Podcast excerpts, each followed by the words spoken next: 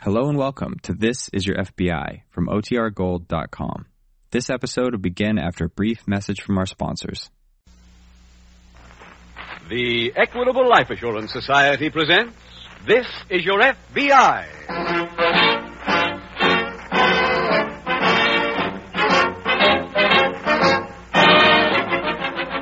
This is Your FBI, the official broadcast from the files of the Federal Bureau of Investigation.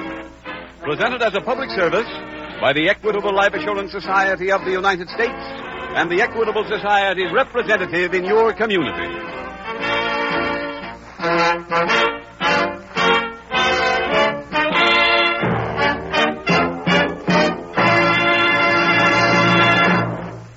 Now I should like to introduce a representative of our sponsor, the Equitable Life Assurance Society of the United States. Your future is his business. Security in years to come for you, your home, and your family. Tonight, our Equitable representative has a very timely message for the fathers and mothers of America. New Year's Day is a time for good resolutions, a time for mothers and dads to face facts and plan a better future for their children. To help you do just that, the Equitable Life Assurance Society has prepared its famous fact finding chart for fathers and mothers. In about 14 minutes, Mr. Keating is going to tell you just what this equitable chart can do for you and your children. May I suggest that you listen carefully?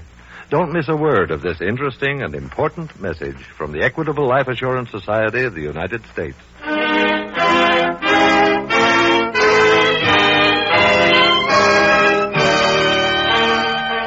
Tonight's FBI file Bank Robbery Incorporated.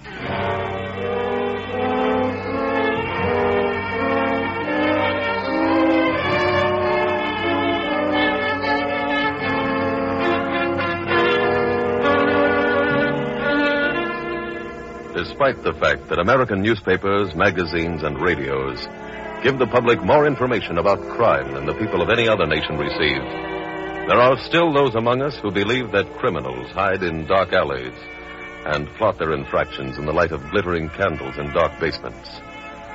As J. Edgar Hoover, director of the Federal Bureau of Investigation, recently said, crime has moved upstairs, and until all of us realize it, it will continue to thrive in its new surroundings. The records of the Federal Bureau of Investigation show that almost every notorious criminal has spent a good deal of his time relaxing in the company of respectable people. People who accepted him as one of their own. For your own protection, your FBI asks you not to forget that crime is ever at your very elbow. It may be at the next table in your favorite restaurant or jostling you on the dance floor. It may be your partner at bridge or at golf. It can be your guest or your genial host. For as we live our complicated lives today, we meet more people than we can possibly get to know. If you regard those statements as exaggerations or as propaganda put forth to frighten you, then listen to the story taken from one of the files of your FBI. The file on a man who became known to law enforcement agencies throughout the country as one of the shrewdest, most resourceful, and dangerous bank robbers in the history of the nation.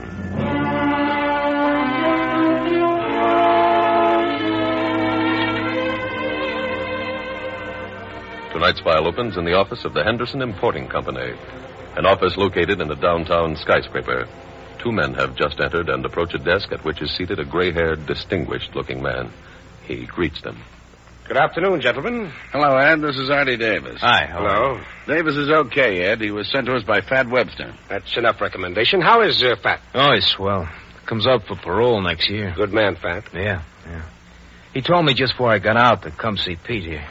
He said that you could set up a job for me. I might. What did you have in mind? A bank? How big? Well, not too big, but not too small. Uh huh. Just a minute. I think I've got just the thing for you. Uh huh. Here it is. Oh, let me see that. Uh-huh. Not yet. We have something to discuss first. Sure. Ed ain't doing this because he likes Fat, you know. Oh, yeah. You're in, huh? Exactly. Now, my fee for this job is 20%. Well, how much is in this jug? Oh, on a weekday, you should get about $23,800. Well, that would mean your cut is. uh, $4,760. that's a lot of money. I have expenses. You know, it takes time to draw up these maps, to set up getaway charts, to fix a plan. Yeah, look, could you make it 10%? I'm sorry, I have one fee. Take it or leave it. Well, okay, I'll take it. Fine. Now, here. Here, this is the layout of the bank. One guard, he stands here, one cashier right here, Yeah, and one office at this end. Uh, you can read the rest of it yourself. yeah, okay. And these, these are the getaway charts. They look big. They are. Here are the roads leading away from the Crawford National Bank. Every curve is marked. Every obstruction, every detour. Double X means a dangerous curve. The number tells you how fast you can take it. Triple A means a back road. Use them unless it rains. Now, uh, here. You take this, go home, and study them both. Okay. When do you figure on doing this job? Tomorrow?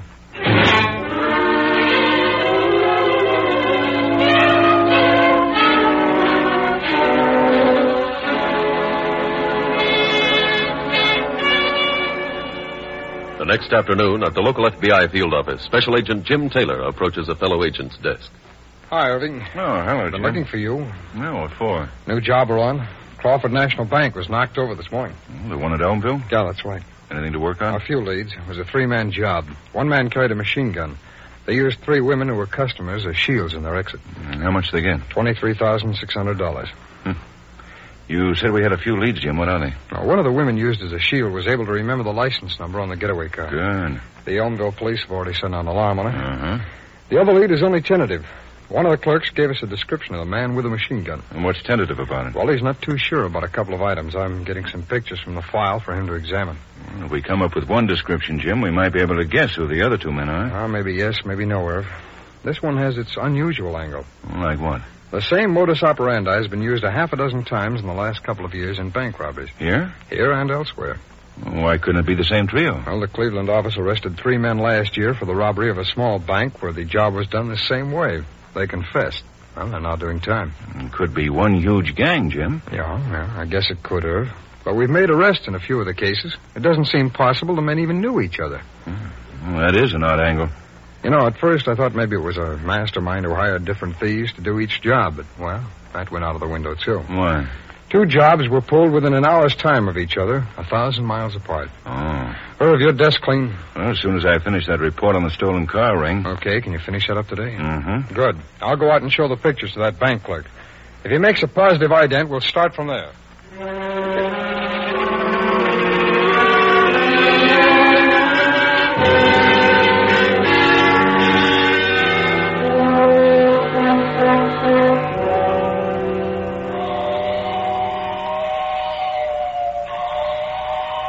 Good evening, son. Hi, Dad. Gee, you're just in time. Come here, I need you. Need me for what, son? Come on, get down here on the floor.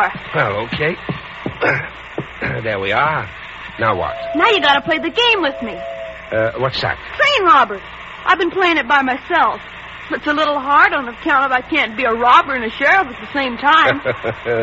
How does the game go? well, we wait till the train gets in front of the tunnel. Then I stop it. Like this. See? Mm-hmm. See those guys there? Those matches? Dad, those are train robbers. Oh, oh. Now they sneak up on the train and they rob all the money. Uh-huh. Then, when they start to get away, the sheriff sees them. That's him up there.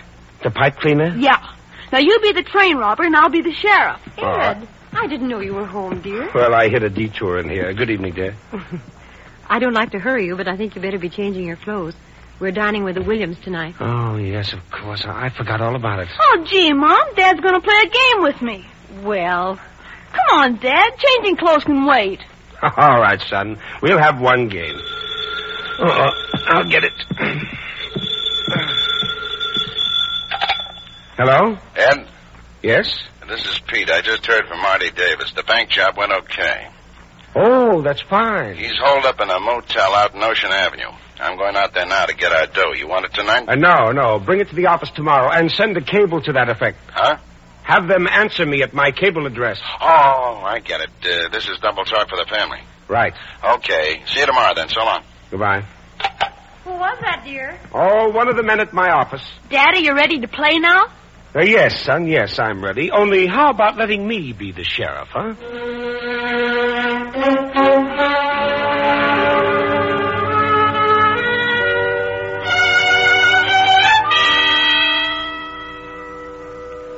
I think we made some progress on the Crawford bank robbery. And so did the police.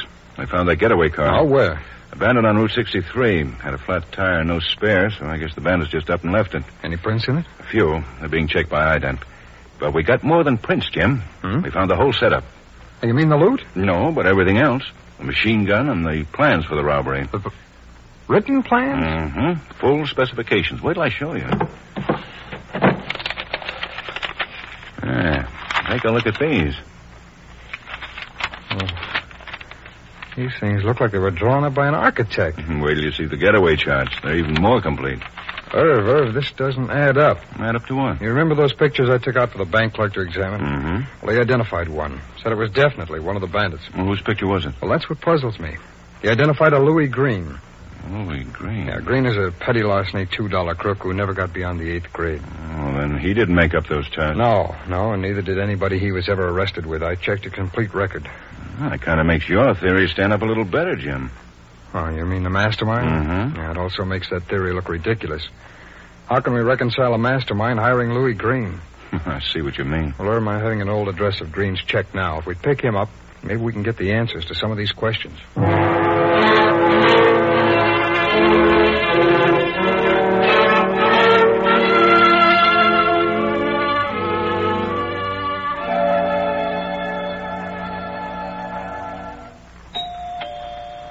Ed, are you down there? Uh, yes, dear, I'll answer it. Hi, Ann. Pete, you know better than to come to my home. Well, it's important. I've told you that my wife and child know nothing about my activities. But it's about the dough for Marty Davis. Who is it, dear? Uh, a messenger for me. Oh, Marty Davis is handing us one. Shh, quiet. But he only. Oh, come inside. Okay. Come on, let's go into my study. Hey, quite a scatter you got here. Save the comments. Go ahead in. Right. Now, what is it? What's wrong? I went to see Andy Davis. All he gave me was two thousand bucks. Why? He said that's all your cut came to. He said they got less than twelve thousand. He's a liar. That's what I told him.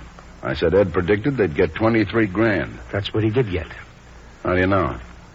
Pete, one of my services is to guarantee my clients the amount they'll steal. This guarantee is based on certain indisputable facts, financial facts that are arrived at by reading the bank's own statements. Oh. now, go back and see Ollie Davis. Sam, what'll I tell him? Well, say that I want the rest of the money. And if he don't pay? Use other means. Well, how far can I go? If necessary, you can kill him. Ed, Uh, yes, dear. can you go upstairs? Bobby wants to kiss you goodnight. Uh, All right, dear. Uh, I'll be right up.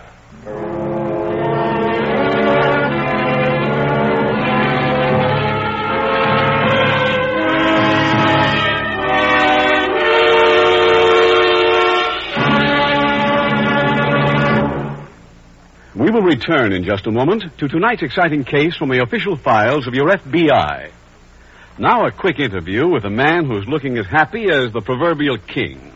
A man who's going to tell us how he got rid of a 10 year worry in three easy moves. It was that easy, Mr. Keating. Move number one, I asked my Equitable Society representative for the fact finding chart for fathers and mothers you've been talking about on this program. Move number two, I got the chart. Move number three, I took ten minutes to fill in the chart according to directions. And right then and there, I realized that ten year worry had been nothing but a ten year bluff. What do you mean, Dick? Well, like most fathers, Mr. Keating, I was worried about what would happen to my family if I should die unexpectedly. And like so many fathers, that worry had me so thoroughly bluffed that I just dodged the whole issue. For instance, I never even figured up what my monthly income my family would need without me. That's why the Equitable Society's fact finding chart was just what the doctor ordered for me. Let me explain to our listeners just how this fact finding chart works.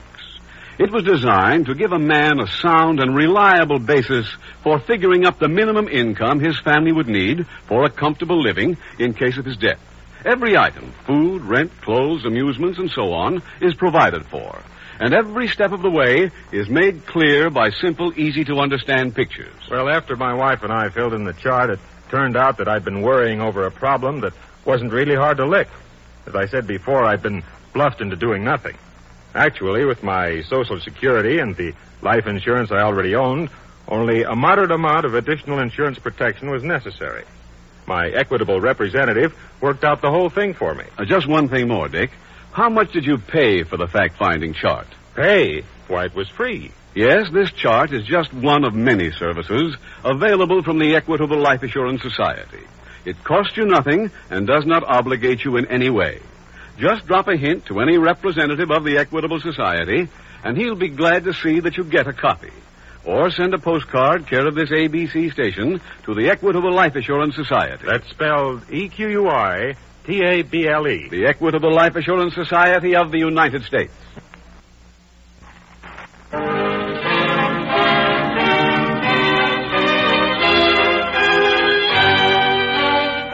And now back to the FBI file Bank Robbery Incorporated.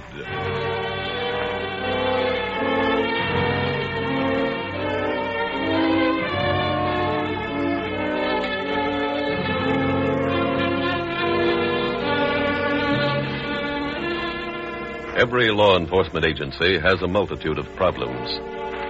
But perhaps the one which is most difficult is their attempt to make the public understand the workings of the criminal mind. The average person does not believe the truth, which is that the criminal among us does his reasoning by entirely different standards than the decent citizen. It should be remembered that a true lawbreaker, a man like the one we call Edward Henderson in tonight's case from the files of your FBI, is nearer to the instincts by which beasts live, the predatory habits, the inherent instincts of escape. In animal life, they take the form of visual camouflage. In the criminal, the transposition is mental. He changes his viewpoint to suit his desires, to suit his ego. And while his attitudes change, his goal in life remains constant. He wants to get something for nothing, something that does not belong to him. Because he thinks the way he does, the answer to his problem quickly comes to mind. He wants something, he takes it. That's where his ego helps. For now, he justifies taking what didn't belong to him, justifies it on various grounds, justifies it even when he is apprehended by saying, I did not stop to think. That alibi has been used so often it has virtually become the criminal's motto. Actually, it is incomplete. For the complete criminal motto should read, I did not stop to think of anyone but myself.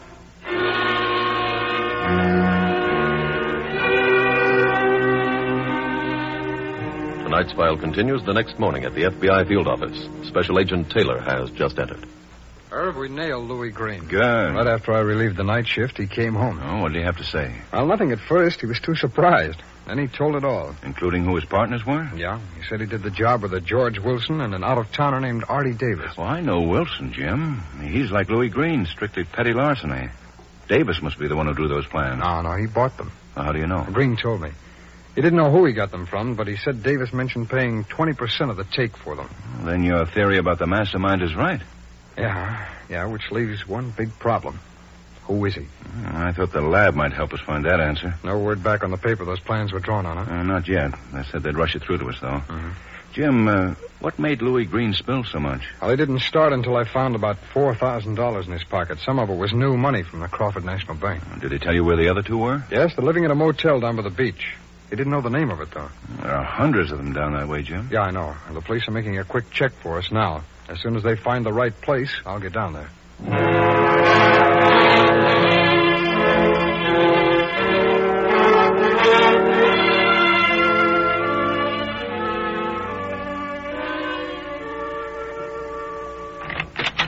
Busy in? Oh, hello, Pete. Come on in. Right.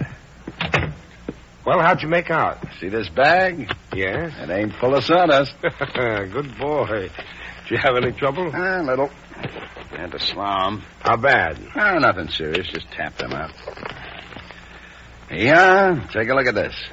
Well, is it all in ones? No, those are big bills. That's more than 4,700. Sure, I took the whole thing. That was wrong. Huh? I've got $4,760 coming.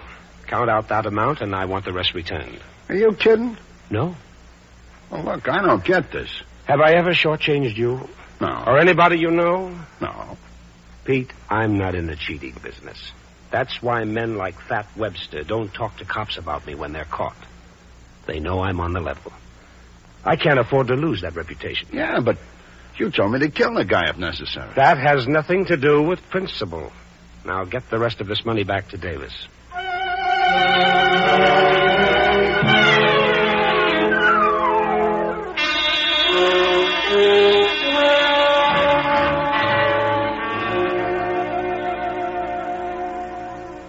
Are you signing in or out, Irv? Uh, signing out, Jim. Oh? The lab sent a report on the paper that was used in the robbery plan. Oh, good. It was manufactured by the Allen Paper Company of Boston. Well, might not be too tough to locate the dealer then, huh? I hope not. How'd you make out on the motel? I'm not sure myself. Hmm? Artie Davis wasn't around, but as I was looking through his room, someone came in. The third man in the act? No, not George Wilson. This bird's name is Pete Marshall. Marshall? What's he got to do with the case? Well, that's what I'd like to figure out. He had about $6,000 of the stolen money on him, so I arrested him. Maybe Louis Green was lying. Maybe this Marshall was the third member. No, no, he couldn't have been. He told me he was in traffic court all day yesterday answering a ticket. Well, I checked her. He was. Ah. How do you account for the money? He said a friend asked him to hold it for him. What friend? Oh, he couldn't remember the name. He knew I didn't believe him, but he didn't seem to care. Could he be the mastermind? No, no, not in a million years. Well, we're getting no place fast in this case. Yeah. Well, I better get going. I'll check back here with you, Jim, as soon as I get a break.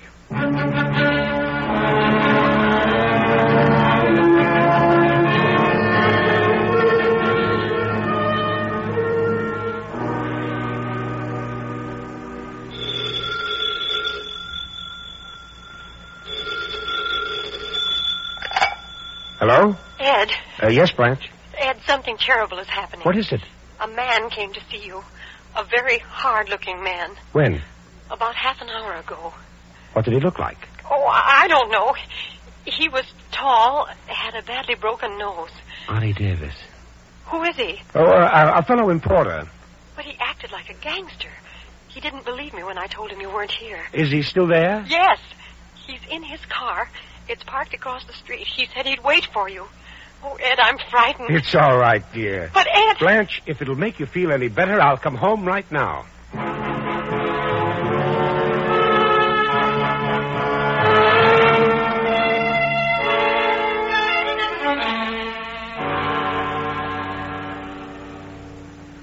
I think we're getting someplace now, Jim. You trace the paper, Irv? Uh huh. The Bedford Printing Supply Company is the only one in town that handles paper from that firm in Boston. No. I checked their books with them and found that the paper with the plans on them was from a new shipment. Hey, that's a good break. It had only been sold to three stores so far. I checked them and found that a man answering to the description of that Pete Marshall picked up two packages of the paper a couple of days ago. Well, that ties him in. But we're still at least one link away from the central figure in this thing. Who are Marshall's friends? Well, if you mean who has he been arrested with, I can tell you. His record shows four arrests, all with a Fred Jenkins. Hmm. Could Jenkins be the man we're looking for? I I checked on him, Irv. He's been in jail for three years now. Oh, well, that takes him off the list. Well, let's face it, Irv, we've got no list of suspects. Mr. X in this case could be anybody.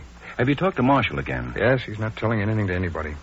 Now, if we want to find out who he works for, we've got to get it from these things here on my desk. Oh, what are they? Oh, this is stuff that Marshall had in his pockets when I arrested him. Oh, let me look. here. Uh, driver's license, gasoline credit card. That letter you got there is from some girl. I, I checked on her. She's a car hop at a drive-in. Oh. So wait a minute. Hmm? What's this written on the back of the envelope? Oh, as close as I can make it out, it says NMCO. Well, what could that mean? Your guess is as good as mine. Could be anything. An imp call. Mm. Well, it's not a word. No. Hey, wait a minute. Wait a minute. Why didn't I think of this before?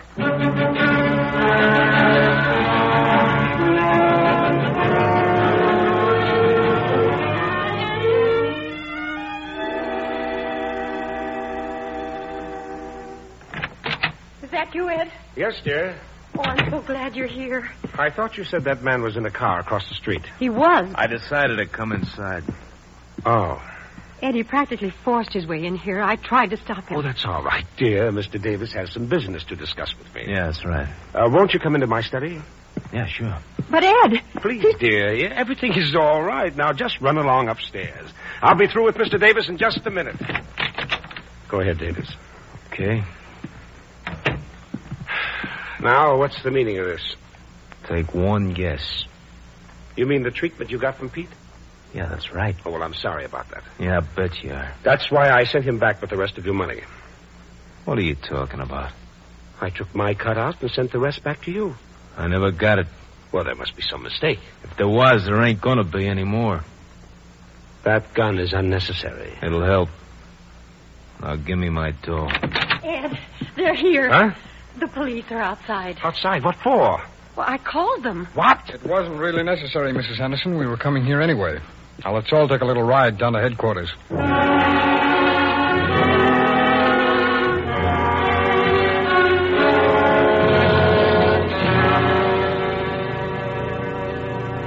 Edward Henderson was tried and convicted for bank robbery and sentenced to 25 years. Artie Davis received a sentence of 20 years. Pete Marshall, Lou Green, and George Wilson received sentences of 10 years each, all to be served in a federal penitentiary.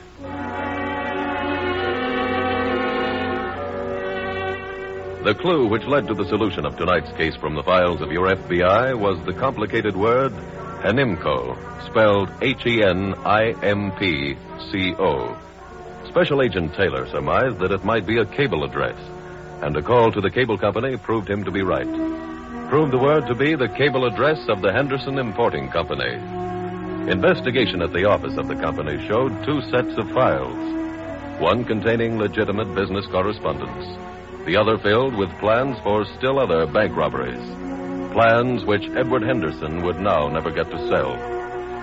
Henderson's failure, and the failure of many thieves, confidence men, murderers, and other assorted criminals, is a mirror of the success of the Federal Bureau of Investigation and of the men who comprise that organization. This week, one of those men, a man named J. Edgar Hoover, celebrates his birthday. The 33rd birthday he has spent in the field of law enforcement, in the service of his fellow citizens. In fact, since his graduation from school, he has had no other employer than you, the people. His rise through the ranks to become the director of the your FBI has been the rise of one who did his job, who did the work assigned to him, and more besides. On this occasion, then, we would like publicly to thank Mr. Hoover for those years of service on our behalf, and to offer him as a birthday salute the simple phrase, You have served your people well.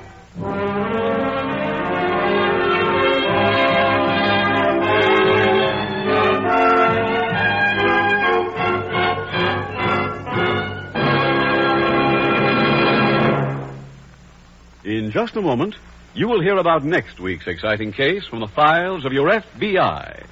But first, a few words from our Equitable Society representative. Have you said to yourselves, I'm going to get that fact finding chart for fathers and mothers the Equitable Society has printed?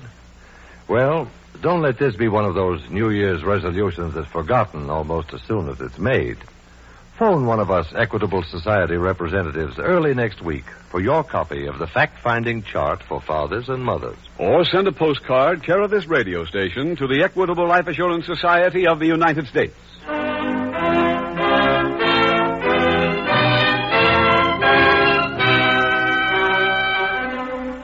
Next week, we will dramatize another case from the files of the Federal Bureau of Investigation. A retelling of crime in the turbulent 20s.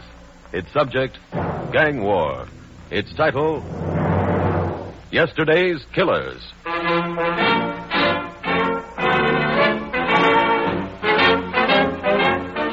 The Society's broadcast are adapted from the files of the Federal Bureau of Investigation. However, all names used are fictitious, and any similarity thereof to the names of persons living or dead is accidental. Tonight, the music was composed and conducted by Frederick Steiner. The author was Jerry D. Lewis. Your narrator was William Woodson, and Special Agent Taylor was played by Stacey Harris. Others in the cast were Sonny Barnett, Tony Barrett, Ted DeCorsia, Bill Johnstone, Wally Mayer, and Janet Nolan. This is Your FBI is a Jerry Devine production. This is Larry Keating speaking for the Equitable Life Assurance Society of the United States and the Equitable Society's representative in your community, and inviting you to tune in again next week at this same time when the Equitable Life Assurance Society will bring you another thrilling story from the files of the Federal Bureau of Investigation. Yesterday's Killers on This Is Your FBI. This is ABC, the American Broadcasting Company.